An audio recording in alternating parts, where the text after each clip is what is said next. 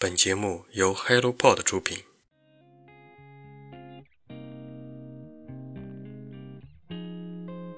Hello， 大家好，欢迎收听人间观察，我是 Masa。这是一档探索有趣而独特灵魂的访谈播客。每一期节目，我都会邀请1到2位有趣的嘉宾，通过声音来了解他们独特的个人经历。他们平凡而又卓越，他们优秀而又有趣。希望通过他们不一样的人生经历，去发现成功的1000万种可能。人间事在人间，在这里，让我们通过每一次的聆听与沟通，认识自我，拥抱世界。最后，欢迎大家关注我们的公众号 HelloPod，HELLOPOD，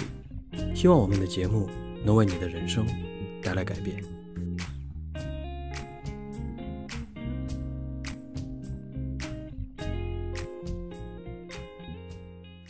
本期节目我很荣幸的邀请到了红柿工作室的饼干大神，让他来和我们讲一讲多洛克小镇的那些故事。其实呢真的很开心，也是非常的高兴能在多洛克小镇的项目前期呢就能和饼干大神有接触和交流。首先呢先请饼干大神简单介绍一下自己和目前的工作室的一些情况吧。大家好，我是红柿工作室的负责人王子饼干，然后也是多洛克小镇的核心制作人。然后我们目前呢是正在研发多洛克小镇。然后我们团队的话一共有7个人，现在有3个核心的美术，1个音效，1个配乐，然后1个程序和1个策划。这就是我们一个简单的现状。多洛克小镇呢目前还处于一个比较早期的阶段，所以呢只能跟大家聊一聊这个简单的制作理念方面的内容。其实我最早是在集合网上当初浏览信息的时候，无意中发现了多洛克小镇嘛，感觉它吸引我的地方是说是废土朋克风的模拟经营独立游戏。如何理解它是什么废土朋克风的模拟经营呢？这个其实的话，废土朋克只是一种这个主题然后它的本质呢是一个模拟经营类的游戏。就其实我们可以给，比如说我说我正在做一款模拟经营类的游戏，但它其实是可以是有非常多的这个主题的。这个主题你可以理解成是一种皮肤或者是一种风格。比如说我说它是废土朋克的，我如果说它是那种很正常的农场物语向的，那它就可能是星露谷雨啊。如果说它是那种科幻的太空主题的，那它可能就是 Starmancer。所以说如果给它换上不同的这个风格或者皮肤或者主题之后呢，它其实可以对应着不同的游戏，而我们只是恰巧选择了废土朋克这个主题而已。明白了。那我想问一下，为什么咱们要做多洛克小镇这个项目呢？也就是说起初的想法是什么呀？做独立游戏的话，这个要追溯到这个19年的时候。19年的时候我应该是刚刚大学毕业然后那个时候呢在 B 站上面无意中浏览到了一款独立游戏叫森林中的小女巫。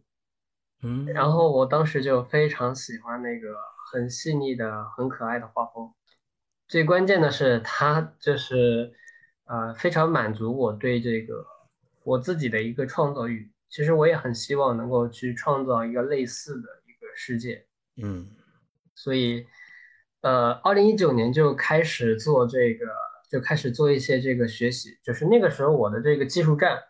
其实大部分都是比较偏向于这个数据这一块的，就是对于游戏开发我其实是一知半解然后从那个时候就开始学习，然后大概学了4个月之后呢，感觉自己的技术好像已经学得很不错了，因为我虽然是对游戏一知半解，但是技术上还是可以的但是那个时候已经受不了家里人的压力了，就是家人不同意吗？也不是家里人不同意，就是可能自己有一种那种你都毕业这么长时间了，然后还不去找工作的一个这个问题因为再过2个月，那个时候应该就是离毕业正好1年了，到2020年的6月份。明白。所以呢那个时候就到2020年4月份我就出去找工作了。然后那个时候在南京找到了一份工作，然后月薪是1万多。哦，挺不错。然后，啊，对，然后就开始上班。这个，所以我出来做游戏呢，其实是对我上班生活的一种不满。啊，南京这个地方其实给我的感觉就是，它是一个年纪很大的一个城市。当然了，这个有的时候我也觉得也挺好的，但是它的就是比如说我们在公司上班的话，它其实有一种很压抑的感觉。啊，就基本上所有人每天都在写代码。互联网公司吗那种？对对对，就是你要负责的任务其实就是最最基础的那种体力活动。啊，对我来说其实真的就像是体力劳动了。这个把我们称为码农的话，只是一点都不过分。真的，你和那些做着普通的这个文案工作的人其实差不多。因为这些工作真的很简单，然后因为我当时其实是抱着一个比较远大的目标进去的，然后当时工作也很努力啊，然后但是我的同事他们呢，可能就是相对的可能会摸鱼一点，比如说2天可以完成的工作他会要3天，然后这样多出来1天可以摸鱼，反正久而久之我也就变成这样了啊，因为没有办法，这个公司就是这样，如果说你工作的越快越好，你得到的不会是奖励，反而是更多的工作。对对。所以大家慢慢的就会偏向于一种摸鱼的那种状态，就是给我一个任务，我可能会多要一些时间。然后的话，就是到了2020年的这个9月份的时候，我就实在是受不了了。因为我的话本身就是有一定的目标，然后又希望能够满足自己的创作欲，然后还比较年轻嘛，就是不想就这样一辈子混下去了，所以就辞职了，就直接裸辞。哇，从来没有考虑过那个后面会怎么样。然后裸辞之后呢，就开始做独立游戏了。因为我在2019年的时候就打算做独立游戏，只是后来去工作了，然后后来又开始到辞职之后呢，就开始回到这条老路上面来走。然后是我们这个工作室就是在2020年10月18日组成的，当时我找了一些线上的这个人去组队，然后就开始去做这个红石工作室最基础的一些研发工作。啊，不过那个时候还没有开始做多洛克小镇。那个时候我们的想法很简单，就是我们是一个很基础的线上团队，所以呢，我们先不要把目标定的那么高，我们先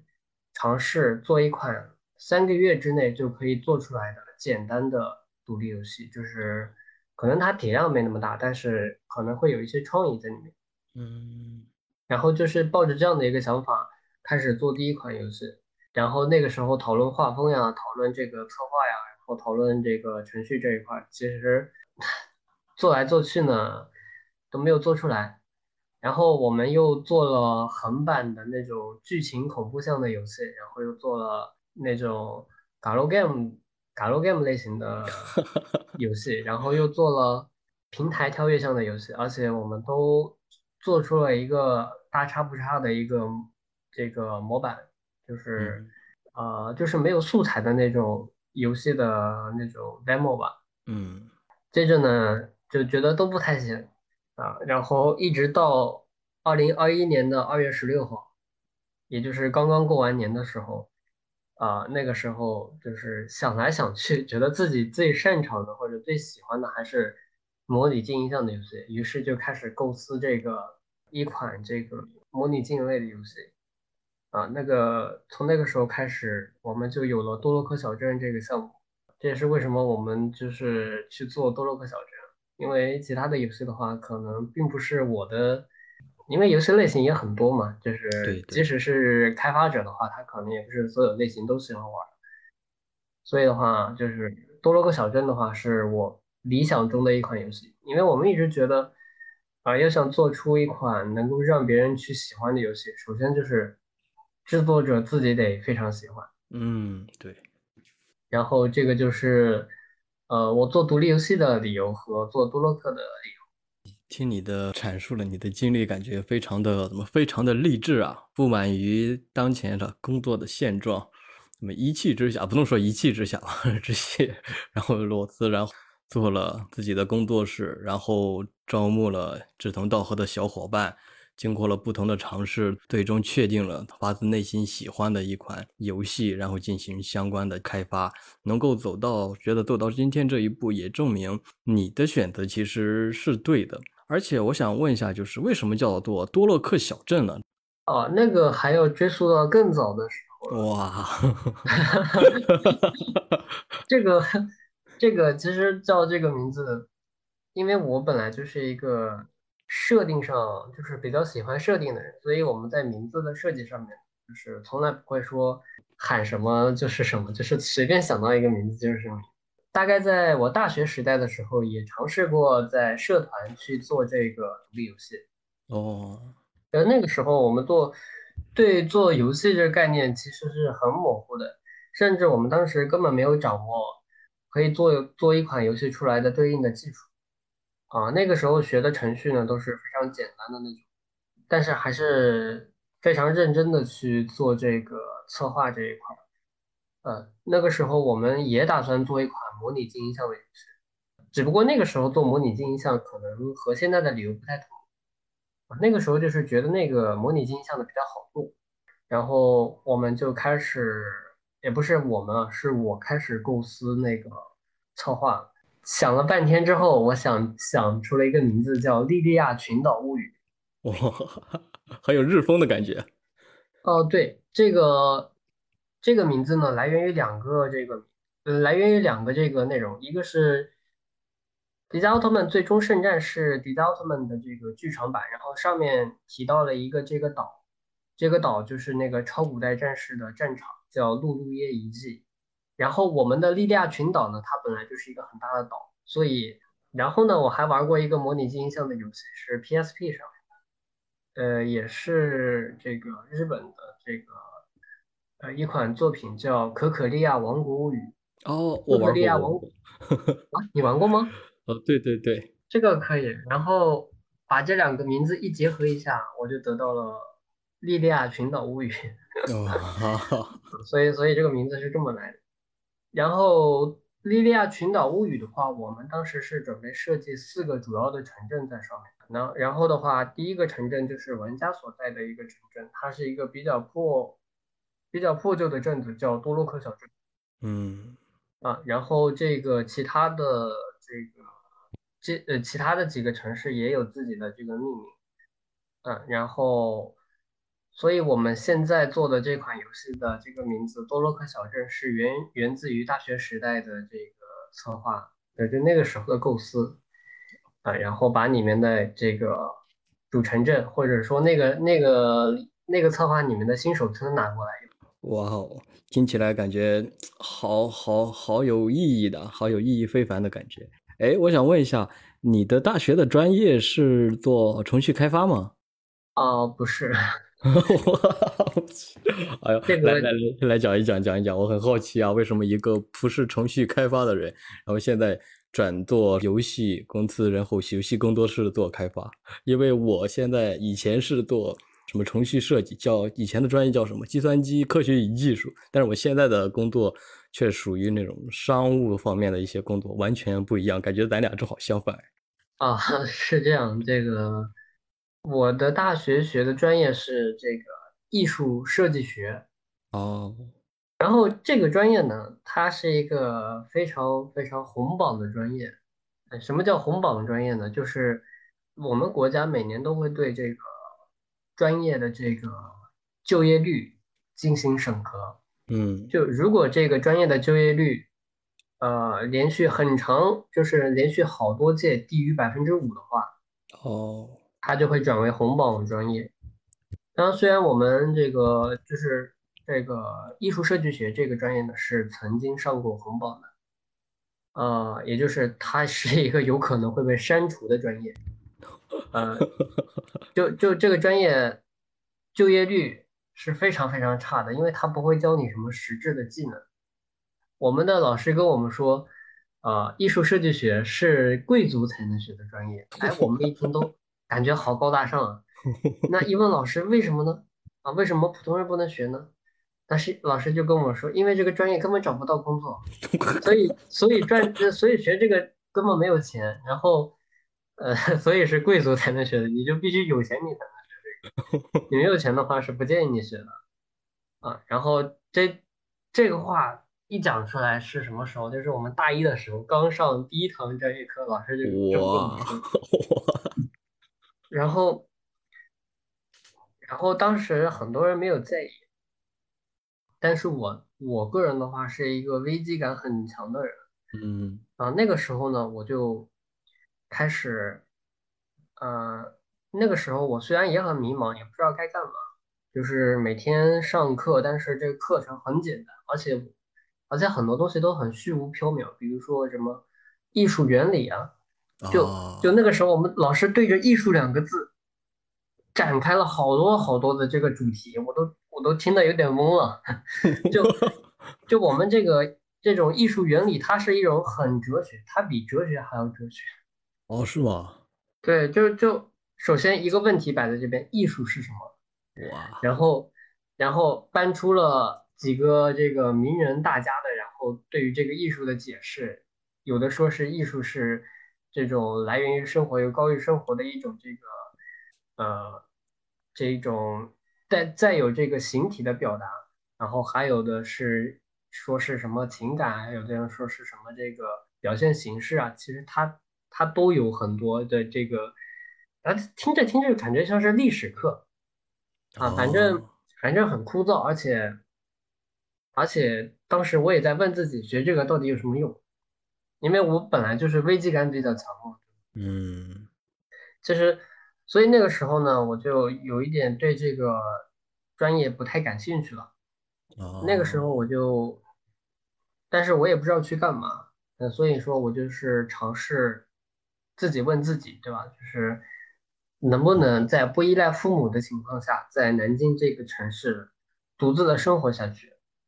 然后我就开始总结自己所有的这个开销，然后出去找工作，就是。找兼职了，兼职那种工作。大一就开始了。对，大一的时候就开始了，然后就开始找一些这个简单的工作去做。然后当时就找到了一个凭借着自己的还算说得过去的颜值，找到了一个高级会所的工作。颜值。真的，那个高级会所呢，有点像是这个酒吧，但是又不算是酒吧。然后反正我就在里面当服务员，但是呢，有一次犯错之后被老板批了，就觉得自己特别丢面子，然后我当时就不干了，然后钱也没有要。回来之后呢，就开始想着自己应该学一门技术，然后想来想去的话，就是一开始准备去学一些音乐什么的，然后但是发现买乐器比较贵，然后后来又想着去学这个。学一些其他东西，但是想来想去，最后还是选择了编程。为什么呢？因为我发现编程它很赚钱，因为我在网上了解到编程很赚钱。然后呢，又因为那个编程它不需要成本，就是你只要有电脑就可以写代码，就不需要其他的那个什么，就是买一些什么器材啊，或者是像他们美术，他们学那个美术的还要买颜料和画笔、画纸之类的，成本比较高啊。对，他们那个挺烧钱的。对，所以就学了这个编程。所以呢，从大一开始就去不断的去那个，就是专业课也不上，就每天都去那个图书馆那边开始那个学习编程。但是你知道吗？就是对于一个完全不会计算机的人，然后让他零基础去入门计算机，这是一件很痛苦的事情。我理解。你如果说书上的东西你看不懂，你去百度的东西你也看不懂，反正两边对照你都看不懂。就比如说啊，如果说你想自学一门这个新的这个人类的语言，对吧？然后我给你一本中文的书，再给你一本对照的英文的书啊，你自己是会中文的，你对照着英文，对吧？你多多少少能够懂一点。但是计算机就不一样，他完全不懂，你完全理解不了是什么意思，因为它是可能包含了数学啊、逻辑学，然后英语在里面的一些，反正就是比较综合的一门学科。然后这个不懂的话，但是我发现照着书上面把那个代码完整的写下来的话，它会产生那个，然后点击运行之后呢，它会产生一个那个特殊的效果。嗯嗯。然后我当时就以这个为标准开始背代码。哇哦。对，然后就是纯粹的背文，这个其实是当时最蠢的一种学习方式，但是我觉得只要自己有足够的毅力，就是能够把它们背下来的话，就应该是可以，到时候是可以运用得上的。只要是自己背得够熟，肯定可以，就是运用得上。然后我就把那个书上的知识点还有那个代码，就是自己写成默写纸，把里面的几个字母给挖掉，然后形成一个空，然后自己去填。然后这样的复印纸就是复印了50多张，然后每天的话就是坐在图书馆里面默写，就是写完一张就再写一张，写完一张就再写一张，啊，就这样持续了3个多月。哇！期间有好多次准备放弃，就是觉得自己不是这块料啊，但是还是坚持下来了。然后之后我发现其实里面是有很多的规律可以去探索出来的。然后再之后呢，我发现就是我好像理解到了它里面逻辑学的一些含义，就开窍了。所以那个时候就是我学编程的开端。直到现在的话，到现在是2015年的9月份开始学的这个编程，到现在是2021年，应该是快6年了。嗯。到现在的话，我已经可以非常轻松的自己写一门新的脚本语言出来了，包括我们现在多洛克小镇里面用到的 Mod 开发技术，就是我自己开发的这个 Shark 脚本引擎，它是一门基于这个 C Sharp 的这个编程语言，这个其实是就相当于是一个比较困难的一个技术了。对对。你当初学的那个语言就是 C Sharp 吗？不是，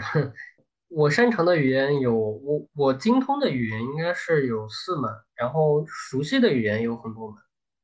嗯，我主要是使用这个，从我最一开始学编程的时候学的是 VB 6。哦。啊，然后之后再学了 Java， 之后再学了 C 和 C 加加，然后之后再学了 C Sharp 和 Python。一直到 Python 的时候呢，我觉得 Python 这门语言可能是非常有用的，所以那个时候是2016年的10月份吧，然后那个时候就开始主学 Python， 所以我现在主用的语言之一呢就是 Python， 其次是 C Sharp， 再次是纯 C 语言，然后是 LUA， 然后这是我惯用的或者说精通的4门语言。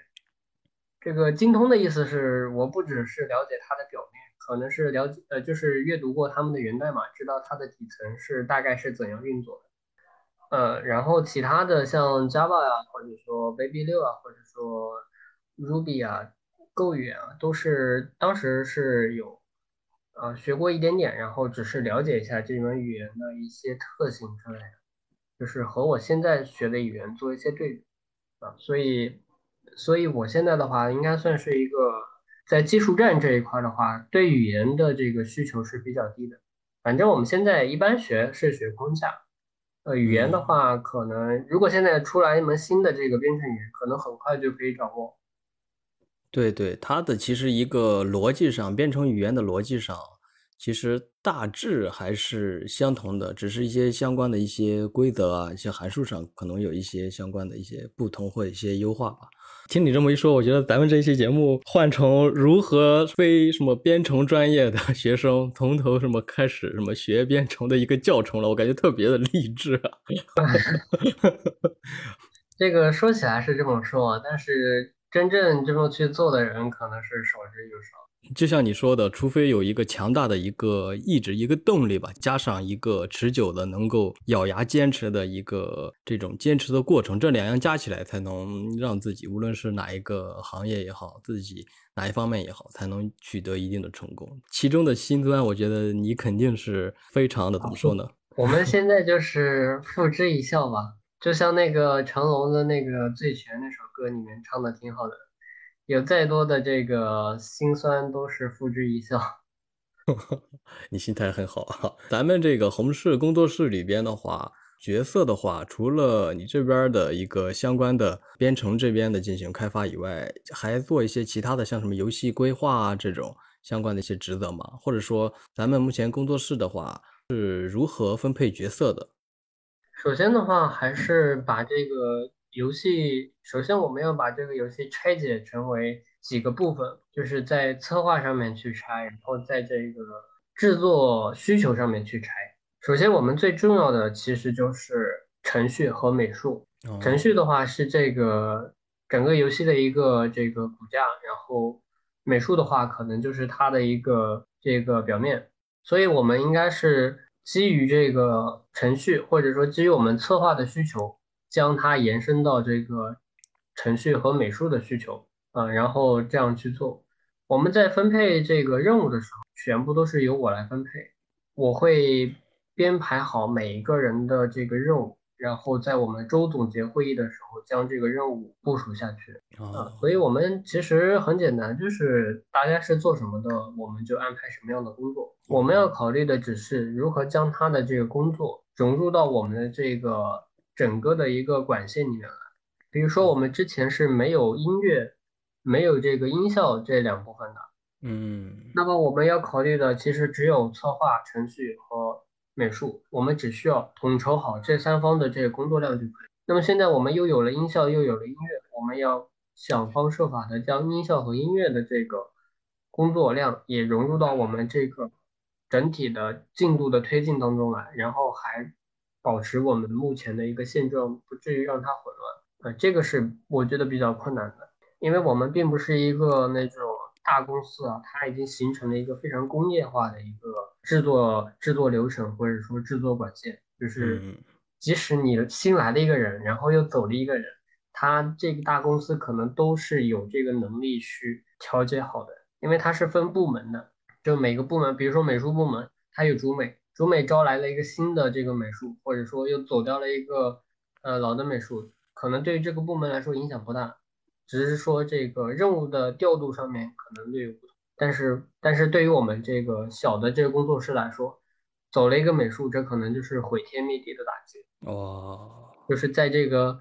因为新来的美术呢，可能不太了解我们的这个制作管线，然后也不清楚我们需要什么样的风格，我们也没有一个非常强的一个审核机制还没有这个法律约束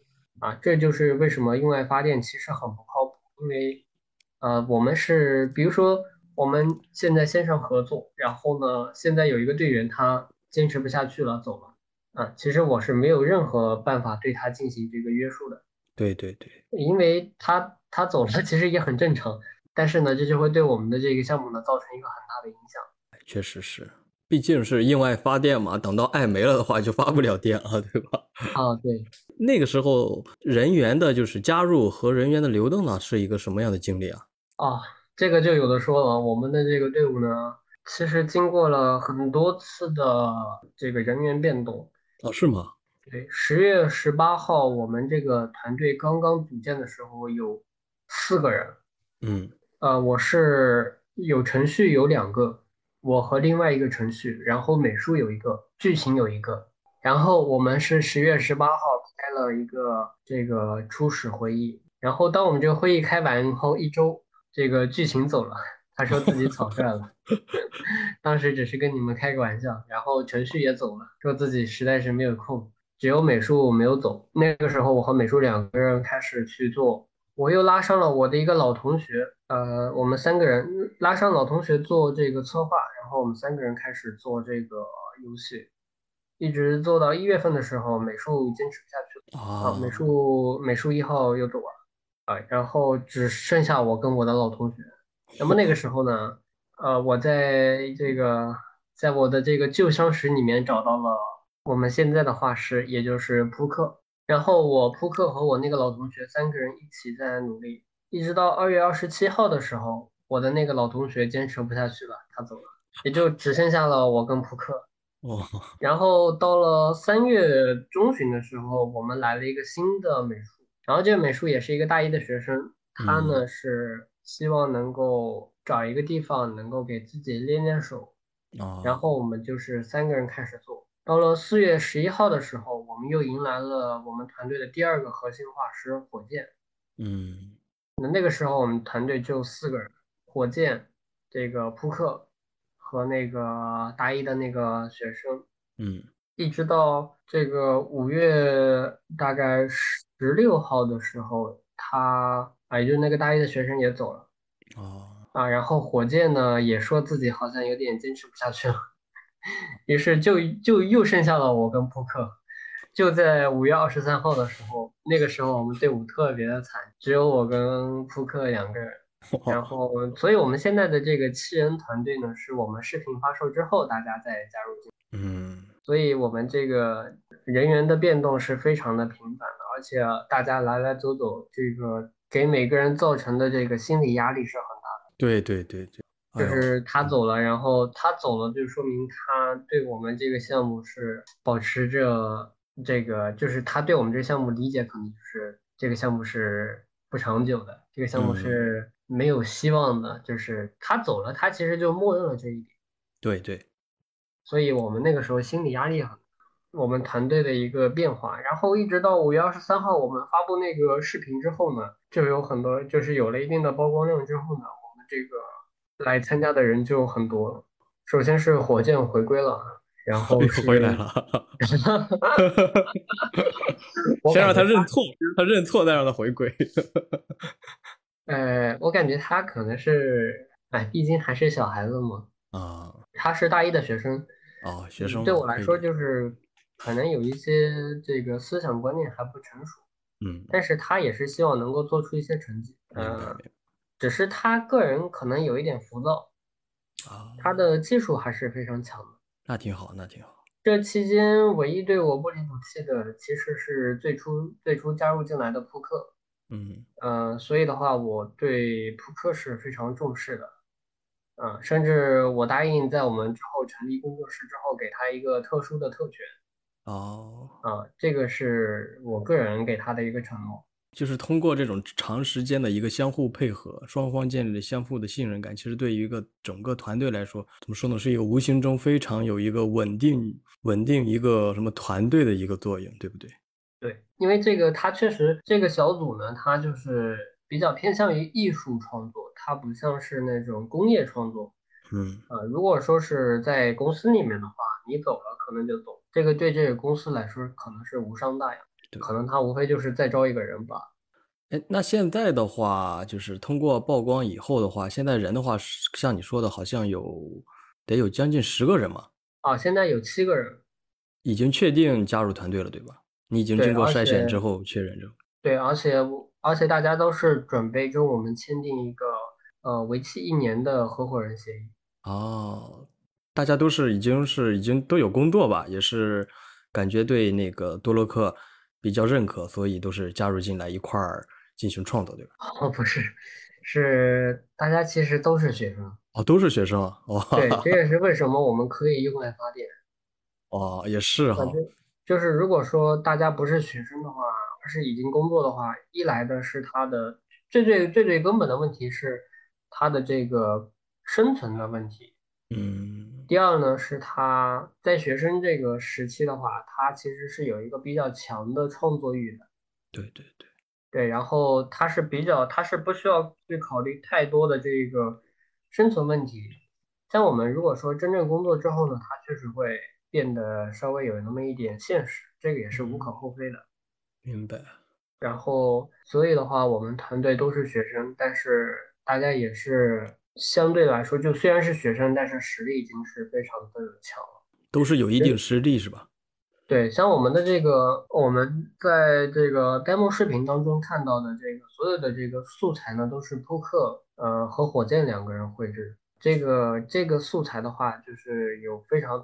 常大的一个认可，包括后面有很多发行商找到我们，其中最大的包括这个心动网络找到我们，然后这个其实就是对他的美术这个表现力的一个认可。这是在咱们就是视频发布之后，心动这边直接联系的吗？视频发布之后4天，就是到27号的时候，心动网络就联系我。哦。然后最初找过来的可能是独有网，而且独有网那边是创始人直接联系我的。哇！之后还有这个 B 站独有，还有腾讯 Vgame， 还有心动网络，还有其他的一些不知名的这个发行商以及一些投资方，包括这个高张资本、洛克资本、吉祥资本，他们是做这个行业内的投资的。明白。有的是专门做这个娱乐行业投资，有的是专门做这个优秀的这个项目投资，有的是专门做这个独有投资。然后面对这些什么投资也好，发行商也好，你这边是如何抉择的呢？啊，这个虽然他们转过来了，但是说实话，我们还是处于一个非常早期的阶段。嗯，就是我们在2月16号一直到现在，马上快6月份。嗯，这个3个多月的时间里面呢，虽然我们是做了3个半月，但是这个里面有很多的问题都是在处理一些和游戏无关的问题，比如说这个队员的这个心态问题啊，然后还有我们画风的问题啊，还有技术上的试错呀，还有很多很多乱七八糟的问题。所以其实早期我们在创作多洛克小镇的时候呢，真的是有很多坑要去踩，所以我们的完成度呢是非常非常低的。就在这个完成度较低的一个前提之下，我们即使想和这个发行商以及投资方去谈合作，也是没有资格去谈，就是他们要跟我们谈，我们其实是拿不出来这个一些担保。比如说他们问你去要这个已经可以玩的这个 demo， 也不需要太完整，就是一个能够展示玩法的 demo， 这个其实我们也是拿不出来的。所以呢，我们是跟所有的投资方以及这个发行商说，是等到我们今年10月份至11月份的时候，在我们的 demo 已经玩法已经相对成熟的时候呢，再去谈这个相关合作啊。也就是我们现在到这个 demo 做完之前，还是维持用爱发电的这个状态，将这个 demo 制作出来。在制作出来之后，再考虑这个把这个。就是去谈合作这一块的内容，所以早期的话我们是不考虑的。明白。不过能得到这么多发行商还有投资方的一个青睐的话，我觉得这本身就是对多洛克小镇的一种认可。哎，我都替你感到开心啊，这种。啊，对，我们一开始，我们上周的时候，我个人都有一点自暴自弃了，因为长久以来，因为我虽然也是心理比较强大，但是毕竟也是。有一定的这个怎么说呢，就是感觉好像有一点前途渺茫，但是我们还是坚持下来，然后还坚持的把这个视频发了。所以那个时候呢，就是到现在的话，我们反正是已经是比较相信我们，就是每一个队员，每一个加入的队员都是现在都是信心满满。就是我也不需要再跟他们去强调这个问题了。就是强调我们这个项目是有希望的。其实我早先跟他们讲这个项目是有希望的时候，我自己也在骗自己，我说这个项目应该是有希望的，然后我再跟他们讲这个项目是有希望的。但是它确实是有希望的，对不对？哦，对，只不过那个时候我没有公布我们的这个项目制作，然后自己其实也是抱有一定的疑问的。虽然也是尽全力在做，但是毕竟闭门造车的话，它没有这个专业的认可，我们个人可能还是就觉得很普通，和其他的游戏可能没什么区别，甚至我们自己可能是没有能力把它完全完整的做出来。明白。哎，然后比如说这些发行商和投资方是因为什么，所以就是主动联系啊，进行相关的合作，是因为是独立游戏吗？还是说是多洛克的什么画风啊，还是什么它的玩法？首先主要是因为画风的问题。其次的话，就是这些发行商的话，可能他们也是对于这个，我和心动网络的人打电话聊了2个多小时，我们聊的时候聊了很多，然后我发现他们其实现在也是比较缺这种以内容创作为主的这个团队，也就是他们现在的很多项目其实也是觉得有一点审美疲劳了啊，就是但是他们也在找这种项目，所以他们呢也会特别的去分配一些人来寻找那些以内容为主的、以内容为主导的这个团队或者说项目，然后去了解、去沟通、去建立联系，看看有没有合作的可能啊，这个是他们的一个。其他的投资方的话，可能就是单纯的聊了一下多洛克小镇的现状，至于他们是怎么想的，我不知道，反正他们是第一时间就找过来了，在我们的视频有一定的播放量之后就找过来。首先就是像这种投资方的话吧，他每天可能会看大量的一些项目，无论好坏，然后就去看，然后比如说他跟你们联系的话，很有一种可能就是说的直白点就是套话，知道你为什么创作，然后为什么做，等到他了解了之后，他马上通过他这边的资源，然后就短时间复制出来。就像你刚才说的，像那种大公司的话，他们其实缺的是那种点子嘛，就那种创业，但是他们不缺这种工具，这种工具人。我觉得也是很正常的。就是比如说现在有人，就是之前不是有人说嘛，就是很经典的互联网名言，就是如果腾讯抄你的话，你应该怎么办？啊，就这个问题嘛。所以，首先我要强调一下，我个人应该是会有这样的一个保密性的一个这个策略的，就是我们在谈这个制作的时候呢。是不会把这个核心的这些这个游戏的机制啊，或者说很多的制作相关的内容全部都全盘托出啊，这个是一点。第二点呢，就是我们这个游戏是，如果说是在早期的话，比如说是在2013年或者2010年往后，那个时候可能点子是很重要的，因为那个时候。互联网还处于一个探索时期，不仅仅是做游戏，你在做任何的创业的时候，都是有可能会被抄袭的。但是到2021年就不同了，基本上互联网的红利已经被吃光了。它的就是现阶段你要去创业，你基本上你发现可能是没有什么业可以去创，真的，你现在能够提供的可能就是这个差异化竞争，去提供更多不同的这样的特性，然后。帮助你揽住这个不同的这个客户。那么游戏的话其实也差不多，就是在现阶段你没有办法再去创造出一种全新的游戏玩法。你比如说你可以换个皮肤啊，但是玩法可能是不变的。所以我们在做这一类的这个项目设计的时候呢，它本质上是一种微创新。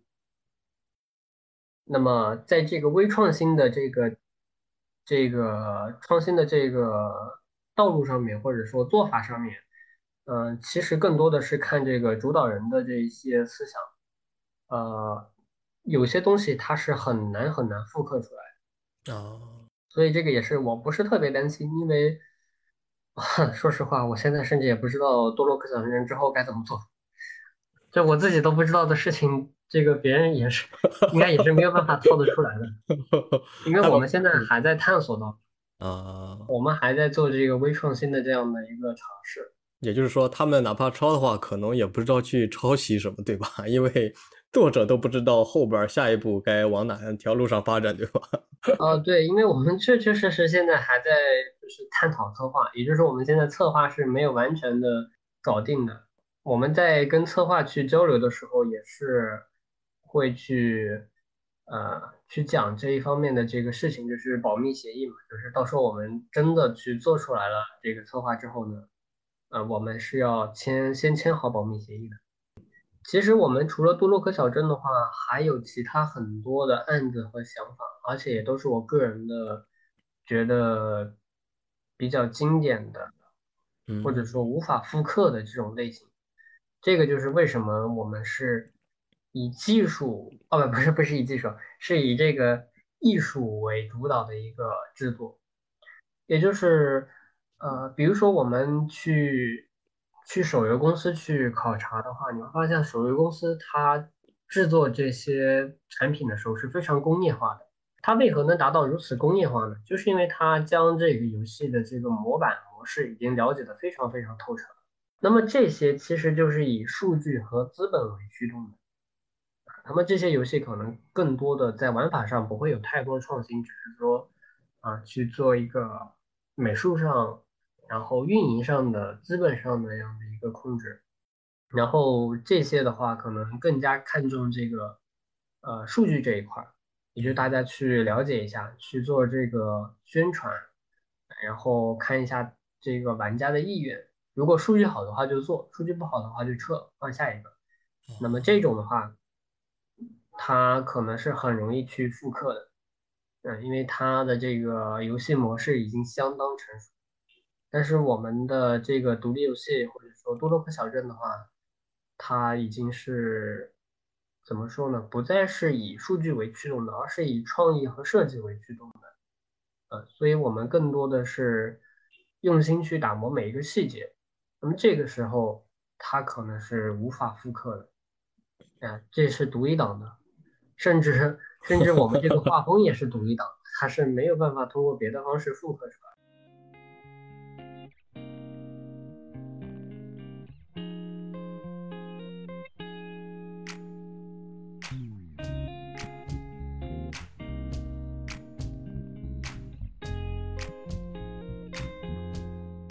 咱的画风的话，我看一下，主要是这种像素风格吧。哎，为什么要搞像素风格呢？我其实在咱们漫谈之前，我还专门去网上查一查关于像素风的一些知识的一些了解嘛。其中网上一种说法说是因为像素风相比于其他的那种画风的话，从难度上的话说是比较容易一些，也不需要特别高超的那种画师进行画。还有一个问题，还有一个点是说像素风的话也是怎么说呢，也是带有一种复古的一种风格吧。像以前是由于技术的原因导致那个只能是什么巴比特这种什么技术的原因导致只能是通过点来进行创作，对吧？这个我可以从头到尾去完整的讲一遍，如果你有兴趣的话，非常有兴趣，我可以做一个科普。首先像素风的话，最早期的游戏其实都是像素的那个时候呢，不是因为这个画师要画像素的，而是那个时候的机器是比较的这个那个时候机器不仅仅是屏幕像素很低甚至它的那个表现的颜色，就是它是没有办法完全的把所有的颜色全部都表现出来的。像我们现在的计算机的话，它可以模拟出很多种颜色。现在的这个颜色数量是3的256次方个，这是一个很庞大的一个数字了。对对对。然后那个时候没有这么多的这个色彩可以用然后另外就是机器的这个像素非常低，所以那个时候很多的这个游戏其实都是像素的。那个时候的像素其实是真正意义上的那个像素，也就是机器的这个分辨率的问题显示器的就是老版的这个显示器的这个分辨率问题导致了它的这个画面都是一格一格的像素的那个时候不是说大家想做像素，而是因为这个技术问题它做不出来那种正常的那种平涂美术或者说 3D 美术。然后到了近代的话这个近代不是说历史上的近代，就是互联网这个历史的这个近代。然后这个硬件问题已经不用担心了，但是这个时候呢也开始有的人他在创作这个游戏的时候仍然是选择了复古的这个方式就是他还是保持了这个像素感。那这个是真正为了复古去创作的，比如说合金弹头玩过合金弹头，那个时代已经完全有能力开始去做这个更加高级一些的这个美术，但是呢它是选择了像素风，而且它那个像素风是非常非常烧钱的，它是所有的这个部分是没有任何的这个现代化的动画技术的，它是完全手绘出来的。哇、哦，这个耗钱之程度堪比于我们现在去制作一些3A 级别的作品。哇，因为它如果每一帧都手绘的话，这个是需要消耗大量的这个成本的啊，包括它的这个怪物啊 BOSS 啊，其实是非常巨大的。那个巨大的怪物的动作其实是一帧一帧手绘出来的。就有点像那个，有点感觉像那个宫崎骏的电影一样，也是一帧一帧画出来的。哦、那个其实是非常非常烧钱的，但是它确确实实是真的为了去复古。然后到了现在的话，大家还选择这个像素呢，基本上已经是把它当成是一种廉价的素材手段。因为正如你所说。这个像素风呢，它确实是这个比较容易去画出来的。然后，为什么呢？因为它是可以通过数格子去画的。嗯，它的那个素材形式是一格一格的。啊，你不需要担心你的线条画的直不直。如果你是画的平涂美术的话，你还要花个半年的时间或者3个月的时间去练线条，然后练这个形体，然后去练这个构型。在像素风里面，在像素画里面，这些都是不存在的。典型的作品包括这个《福岛物语》。《福岛物语》的这个作者呢，他就是因为他的这个像素的水平能力不太够，所以他画了一个极简的像素风，然后用这个来当素材。那么这种的话，它就纯粹的是廉价的素材手段了。我其实一开始对于像素画的理解呢，一开始也是一种廉价的素材手段。但是当我看到越来越优秀的这个像素作品的时候，我意识到像素风呢，它其实也是一种优秀的美术形式。它和其他的美术形式或者美术风格应该是一样的没有任何区别，只不过它叫像素风，有的叫水墨风，有的叫这个怎么说呢，就是板绘啊，或者说正常的传统的美术风格，在露露这种。所以这就是这个像素的一个发展和我个人的一些理解。那咱们多洛克小镇为什么要用像素风来进行开发呢？这个是因为我认识的画师都是像素圈子里面。这个首先呢，就是我非常喜欢像素风它的一个风格，因为像素风本身它就带有一种很强烈的幻想风格。对对对。然后其次的话就是，我所有的熟人都在，比如说火箭和扑克这2个人其实是我的老熟人了。然后我的这些熟人呢，他们就是。在像素这个圈子里面去混的，所以我那个时候也就认识他们了。然后认识之后呢，这个就是去联系他们能不能一起来做一款游戏。你也会像素吗？像素风吗？是因为这个缘由所以认识他们吗？我当时也是希望尝试去学习这个像素风的美术。因为那个时候有可能是我需要通过一个人去开发整个游戏。所以那个时候我其实已经做好了一个人去学像素美术，一个人去学音乐的这种打算。但是后来呢，意识到效率比较低，而且呢，我们确实也已经找到了这个相关的这个美术，所以就不需要再担心这个美术的问题。你一开始就做好了做什么全站游戏开发者的一个打算了，对吧？对，有这个打算。我想问一个，如果一个人吧，肯定是咱们的听众里边有对游戏感兴趣，也有想自己做什么独立游戏开发。如果一个人他有这个点子的话，他首先就会需要哪些方面的一些能力呢？首先的话，应该是决定自己要去做什么样的一款游戏。然后再了解它这个类型的游戏的一个完整的生产线，然后再开始决定自己要去负责其中的一部分，还是负责多部分，还是说全部负责，然后之后再开始筹备相应的这个技术，也就是自己去学习一些要用的软件啊，或者说引擎，或者说技术手段，然后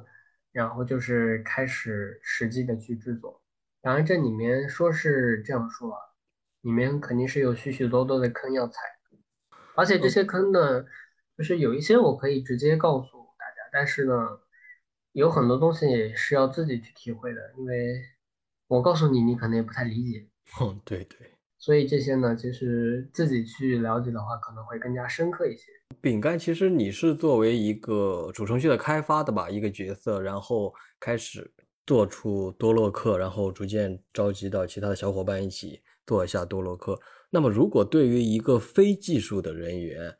不懂编程的话，他如果想做一款游戏的话，你觉得有可能吗？因为我今天上午还在就是搜相关的一些游戏，独立游戏的时候还搜到一款就是游戏的制作吧，叫 RPG Maker。 我看了一下，它好像哪怕你不会游戏的话，也通过这个软件，然后有一定的一个故事背景，像你说的一开始整个故事的一个流程，一个剧本，有的这个的基础上构思出来的话，也可以设计一款游戏。你说的应该是 RPG Maker。哦 ，RPG Maker， 抱歉，对。RPG Maker， 然后它的 RPG Maker 的话，我们要强调一件事情，通用性和它的易用性是相违背的。是什么？这个是什么意思呢？我要解释一下。你有没有想过？大家现在很多人都是使用 Unity 引擎在制作游戏，这个我了解。RPG Maker 也是游戏引擎，为什么大家不怎么用 RPG Maker 去做游戏啊？用的都是 Unity。这个其实一个很简单的理由，就是因为 Unity 这个引擎它从来不限制你去做什么类型的游戏啊。这个它不限制你去做什么类型的游戏，它就会在它假设你要做一个游戏的这样的一个基础之上，给你提供对应的一些基础功能啊，也就是它给你提供渲染方面的功能、音频方面的功能，键盘鼠标控制啊，或者手柄控制这样的这个功能，然后它形成了一个整体，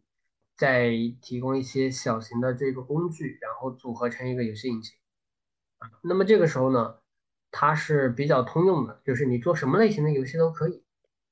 但是呢你却要编写很多的代码来形成自己的游戏。这个而 RPG Maker 呢它就相反，它是不通用的，它只能做什么呢？只能做 RPG 类型的游戏，而且你做出来的东西一眼就能让人看出来是 RPG Maker 做的，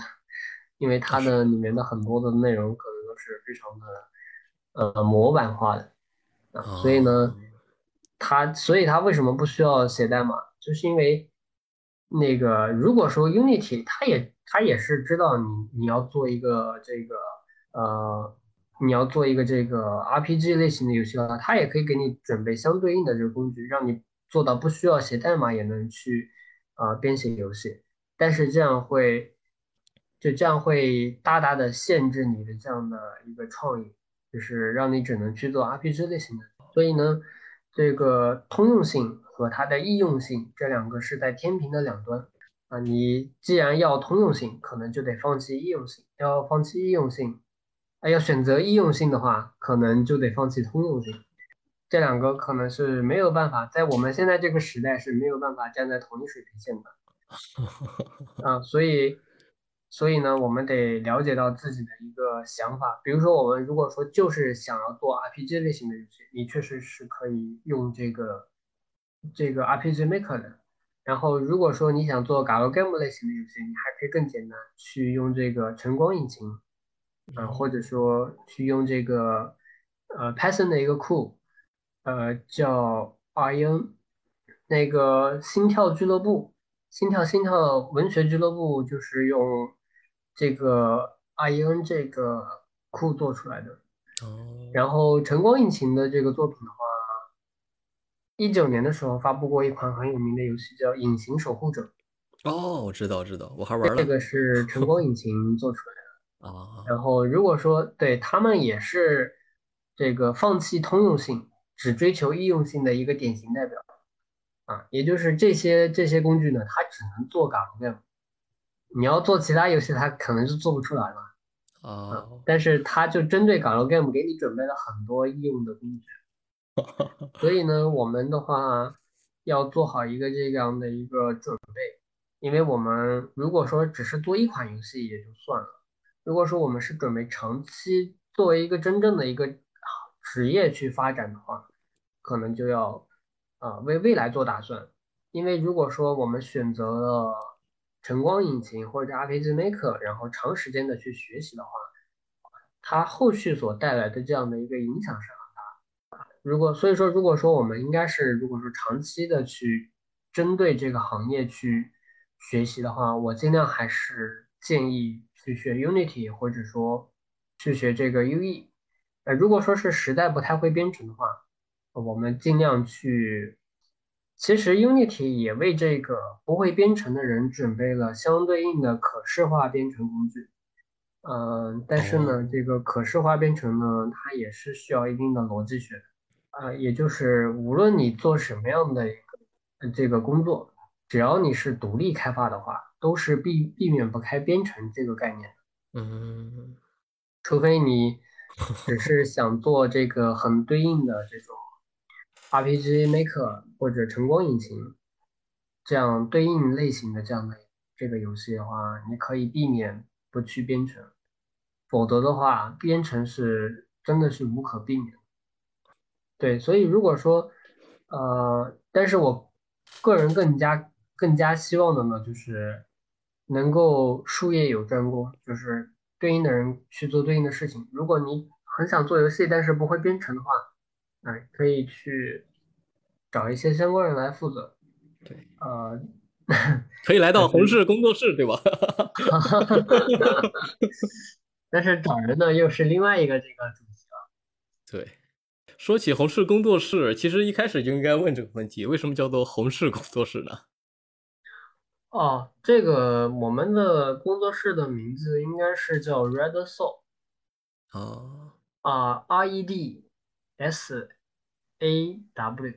哦。它分成两部分，一个是 Red 是红的意思。对。但不是那个虫工那个红，是不是彩虹的红，是红色的红。对对 ，Red 英文那个。然后 Soul 的话，如果说你把它当成是 C 的过去时的话，它是看的意思。对。然后如果说你直接把做当成名词来翻译的话，它其实是这个句的意思，句子的那个句。哦。然后这个单词是来源于哪？它是来源于这个12年的番剧叫《黑岩射手》。嗯。啊，《黑岩射手》应该不是12年的，但是我是12年看的。日剧那个，然后不是日漫，对，一个日漫叫《黑岩射手》，然后里面的每一个这个女孩呢，她其实都有一个对应的这个名字，然后我最喜欢这个主要的黑岩射手呢叫 Black Rock Shooter。哦， Black Rock Shooter 的话，它就是黑岩射手。Black 是黑色，Rock 是岩石 ，Shooter 的话是射手。其中还有一个角色我很喜欢，叫这个 Black Golden Soul。 这个叫什么呢？这个叫黑金巨手啊，他是拿着一把很大的黑红相间的这个举刀的一个女角色。嗯，然后但是呢，他的这个平时出现的时候呢，天上会冒很多红色的那种眼睛。啊，然后所以我对于他那个 soul 这个词当时就产生了一个误解，我以为这个 soul 是看的意思，但是我不知道它其实是黑金指的他那把刀那个巨刀的意思啊，所以我就一直觉得 Black Golden Soul 指的是天上那些眼睛。然后但是我非常喜欢这个角色，所以这个红氏工作室的这个眼睛的来源呢，是这个来源于黑岩射手当中的黑金巨手。哦，所以我们的整个 logo 设计呢，也是仿照了，也是去做了相对应的这个设计。我们的其实很多的一些名称啊还是设计啊，其实都会有一定的这个起源。对对，听你这么一说，我感觉你说的多洛克小镇也好，还是红石工作室也好，还有你的经历也好，每一个名词的背后都有它的深意和它的历史。我感觉你可以写一本书啊，等到多洛克小镇火了之后，你就写一本书，我的多洛克小镇，然后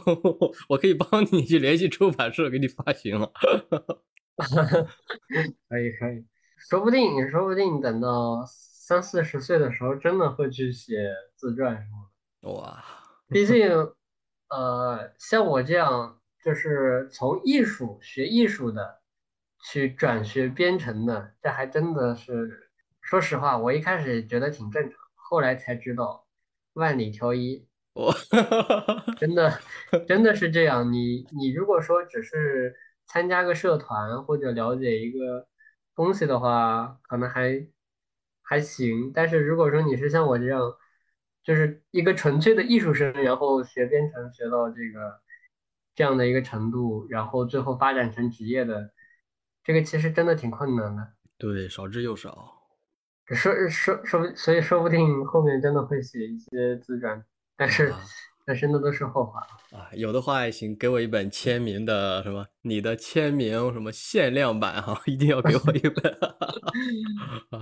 反正就是写一些家常什么的，可以写一些什么对游戏的一些理解啊，对一些什么自己职业规划，对吧？一些相关的一些理解，我觉得非常有意义，也能够影响，甚至来说能影响许多。不可能不是什么游戏专业、编程专业，但是喜欢、热爱游戏、投身到游戏行业的一代年轻人的，投射给他们一些鼓励吧，证明你看饼干大神就是这么做的，而且他成功了，对吧？我觉得太励志了。我们现在其实还没有成功。会成功的。我这个人有一个什么有一个特长，就喜欢什么掐指一算，然后一般算的比较准，所以我刚才掐指一算，感觉多洛克小镇一定会成功的。其实我们其实有考虑过多洛克小镇它后面是不是能够成为国产游戏的下一个爆点啊？但是我们就是先不想那么多玄学的，就是先反正我个人一直是觉得。不要把所有的东西都归于运气这个概念。对，就是运气是可以有的，但是如果说你把一切东西都归于运气的话，你就会变得很迷茫。所以我个人其实是比较相信实力的，就包括我们做游戏，对吧？它成功的话，它肯定不是偶然，它肯定是要做很多的工作在里面。你最起码这个游戏的品质得好，不管你的这个游戏是进行了一个怎样的宣发，还是说一个运营，如果你这个游戏品质很一般很差的话，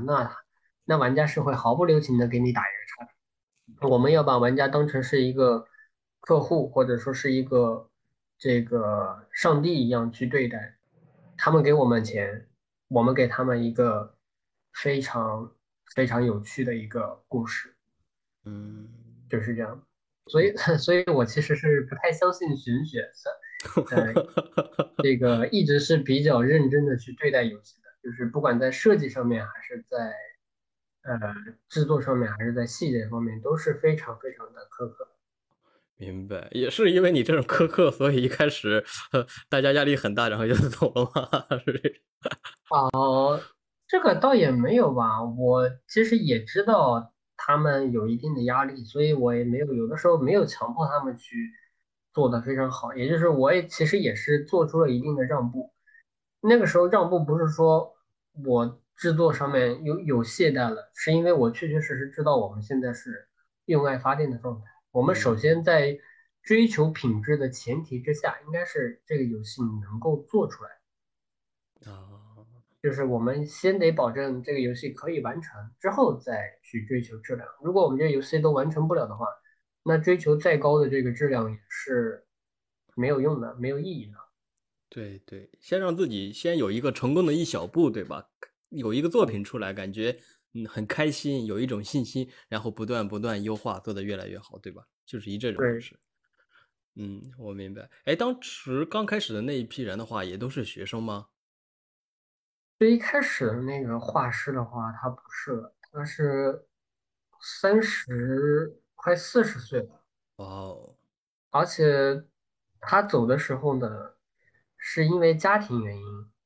生活很不容易，就是他其实是很想去做出一些成绩的。嗯。然后他不是说为了钱，他就是想做出一些自己的这个产品。哦，他其实现在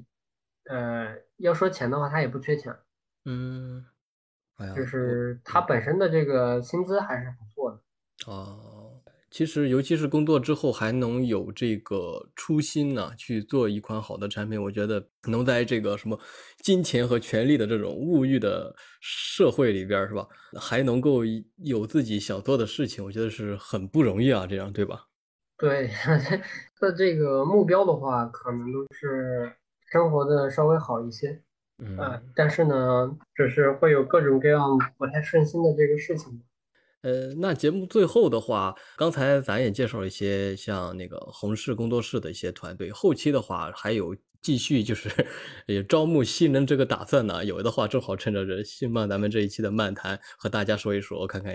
你那边还需要一些什么样的人，他们需要一些什么样的能力，什么样的人可以加入啊？现在的话我们团队已经趋于完善了，然后但是我们还缺2个职位，当然我们现在其实是用爱发电的一个状态，但是呢我们很快就不再是用爱发电了，大概在今年的9月份的时候我们应该就可以有这个有投资注入到我们这个公司了。我们现在还缺这个场景原画也就是帮我们设计以设计场景设计角色为主的这样的原画师。当然我们现在最缺的还是场景原画，角色原画的话可能暂时还不太需要。然后第2个职位呢，我们还非常的缺这个 Unity 技术美术，这个主要是负责 Unity 的特效，要熟悉我们的 Unity Shader， 然后能够根据我们能够制作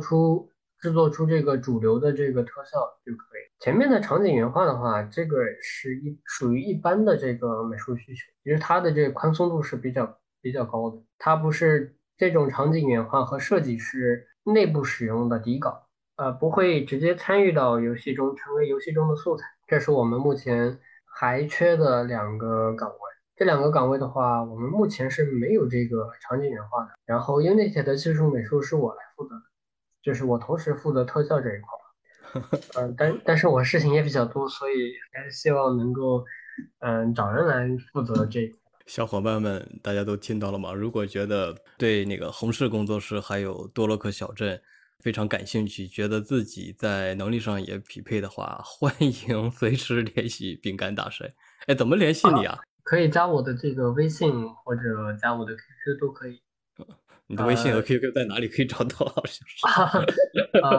直接说一下吗？还是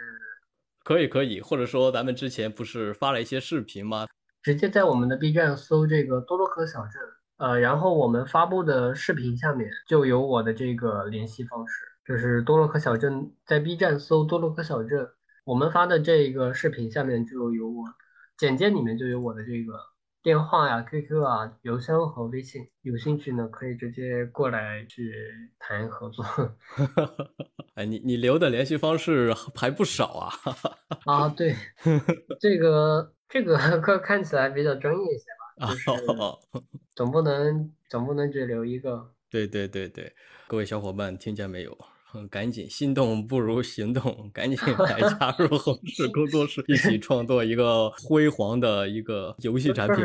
说实话，其实我个人觉得就是做游戏挺累的，真的。所以它真不是那种，就是做游戏和玩游戏完全是两回啊。做游戏是真的挺累的，而且你还要面对很多很多这种数不尽的 bug， 然后各种各样的问题要去解决。所以做游戏和玩游戏真的是两个感，千万不要因为自己觉得自己很喜欢玩游戏，所以想来你可以去尝试做游戏，但是如果说是只是抱着以尝试的态度去加入一个专业的团队的话，这样可能是不太合适的。你如果说是想要尝试的话，可以先自己去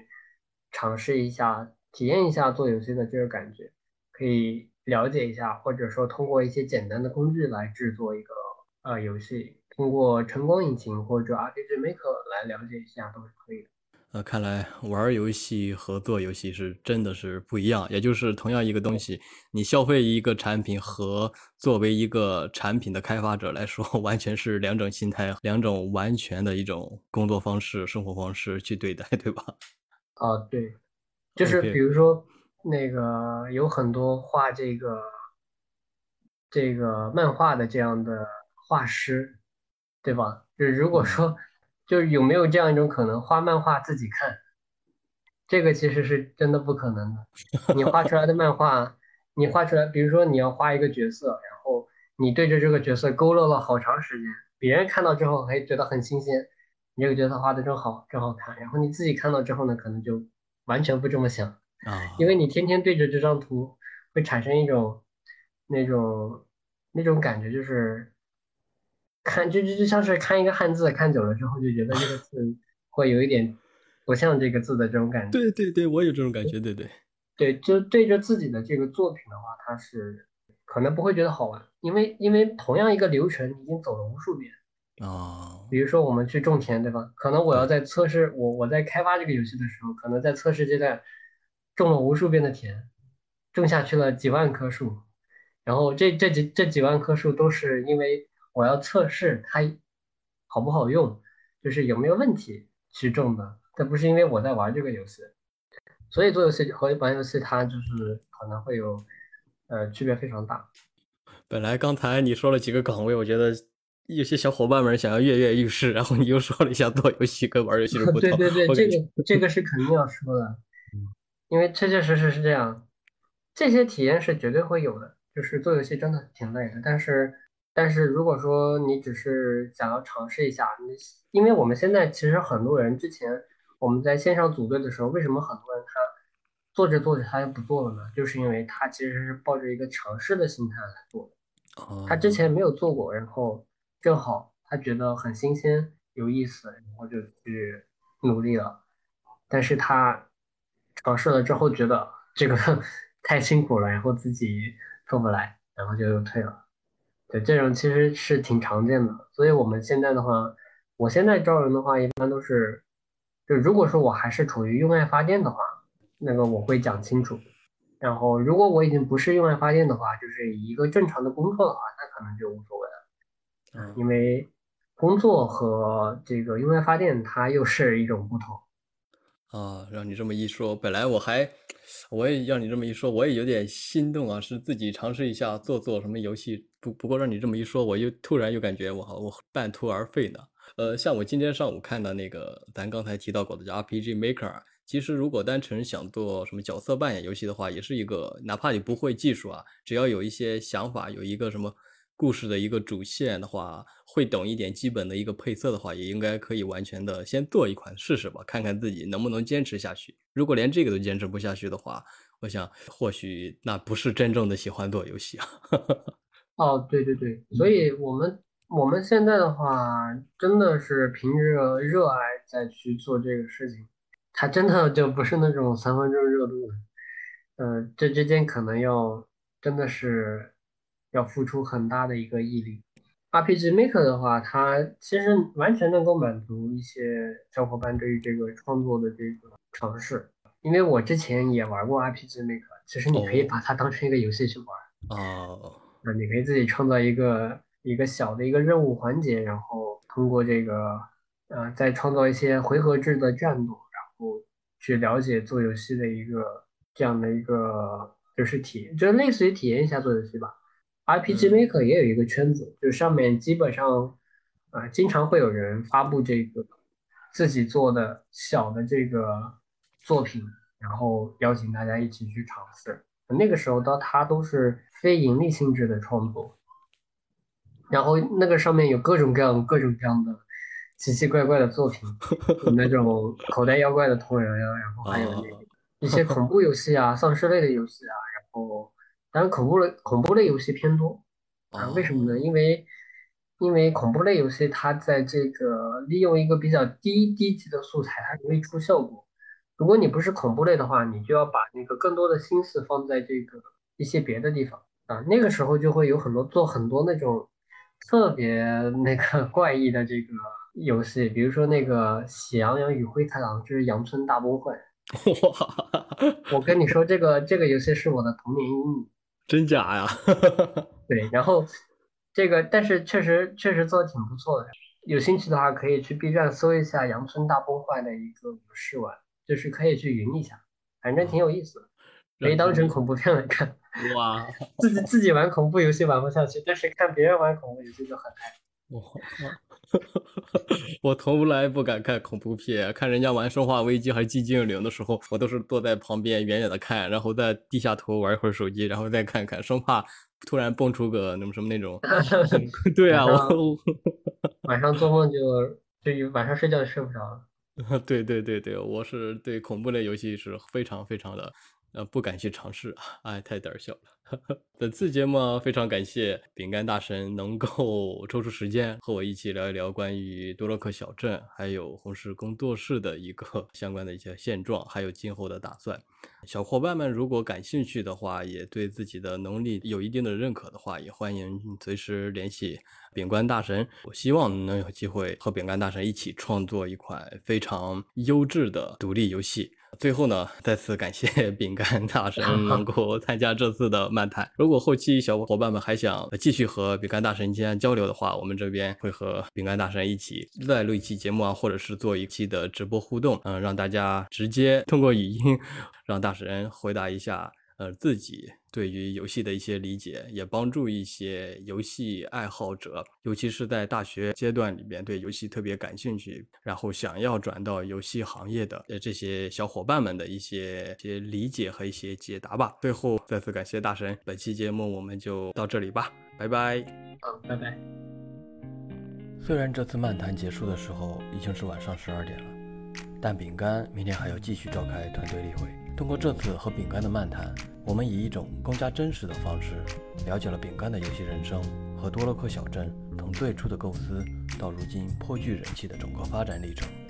相信今后多洛克小镇的发布会为中国的游戏行业带来一道曙光。这是一群用爱发电的游戏爱好者为了自己所热爱的事业所带来的改变。如果你也有不一样的人生，欢迎在评论区联系我，给我留言。也希望我们的每一次漫谈都能为这个世界带来一丝星光。